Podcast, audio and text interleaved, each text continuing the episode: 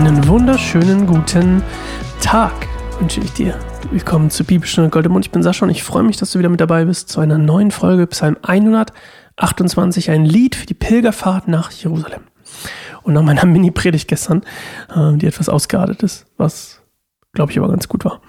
Ich glaube, es musste bestimmt jemand von euch hören. Ich musste es auch mal wieder hören.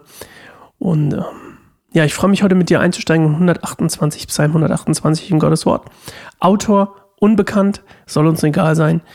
Lass uns eine Minute still werden, den Heiligen Geist in uns, ja, fragen, was heute für uns dran ist und hoffentlich in einer spirituellen Connection mit Gott ähm, im Geiste den Gottes Wort heute hören, Psalm 128. Bis gleich.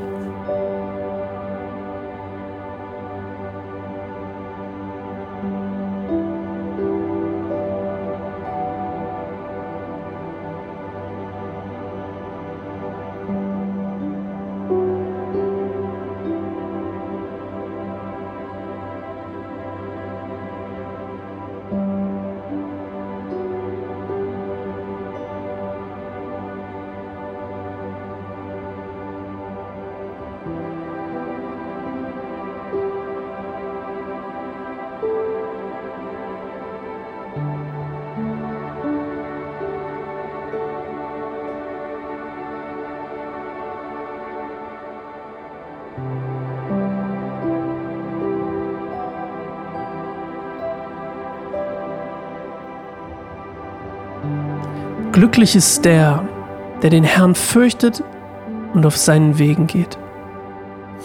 Du wirst die Frucht deiner Arbeit genießen. Du wirst glücklich sein und es wird dir gut gehen. Deine Frau wird sein wie ein fruchtbarer Weinstock, der in deinem Hause aufblüht. Und sieh nur die vielen Kinder. Sie sitzen um deinen Tisch, stark und gesund wie junge Olivenbäume.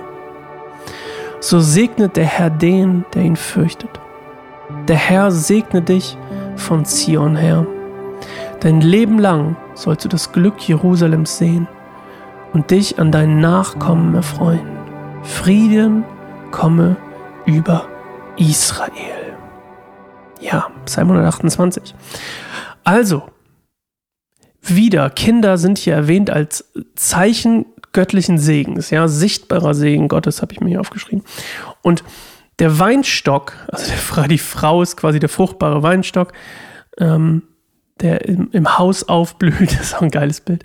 Und dann eben ähm, die Kinder, die wie junge Olivbäume. Also es geht um Wachstum und Fruchtbarkeit, das ist es eben. Und eben den Gottes und Gottes Segen, der, der quasi Wachstum und Fruchtbarkeit hervorbringt. Und was spannend ist übrigens, die, die Wallfahrtslieder, ähm, wenn, wenn die wenn die quasi, wenn, wenn die Stämme nach, Is, nach, nach Israel, sag ich schon, nach Jerusalem gepilgert sind, dann war das meistens eine ganze Familie. Also dann waren das ganze Familien, die da gepilgert sind. Und deswegen sind diese Wallfahrtslieder oft, haben die so einen lebensnahen und ähm, ja, häuslichen Bezug, wenn man so will. Also wie zum Beispiel eben die Kinder oder die Frau oder die, die, ja, den Segen durch eben auch oder der sichtbare Segen dadurch, dass Kinder geboren werden. Und das ist so ein bisschen der Hintergrund, warum das hier so ist oder warum es in den, in den Wallfahrtsliedern oft so betont wird. Okay. Ja, mehr habe ich auch nicht zu erzählen.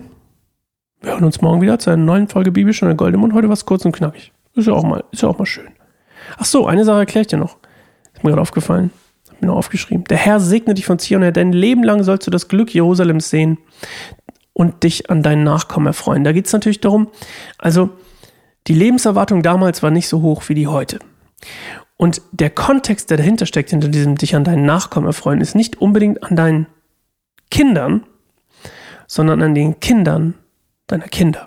Also der Bezug ist quasi auf die Enkelkinder, weil man das, das war quasi nicht selbstverständlich, dass man seine Enkelkinder gesehen hat, wie das vielleicht heutzutage üblich ist, dass man sagt, ah ja, meine Enkel sehe ich noch. Urenkel denkt man schon so, ah, okay, das ist schon ein bisschen noch was Besonderes. Aber ähm, ja, darum geht es hier nochmal an dem, an dem Schluss. Okay, jetzt habe ich alles erzählt.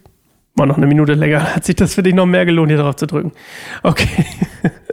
Wir hören uns morgen wieder zur Bibelstunde Gold im Mund. Lass gerne eine, eine Bewertung da, gerne ein Follow, geh gerne auf unsere anderen Kanäle und abonniere sie. Würde uns total freuen und hilft uns total, Gottes Nachricht zu verbreiten. Bis morgen. Ciao.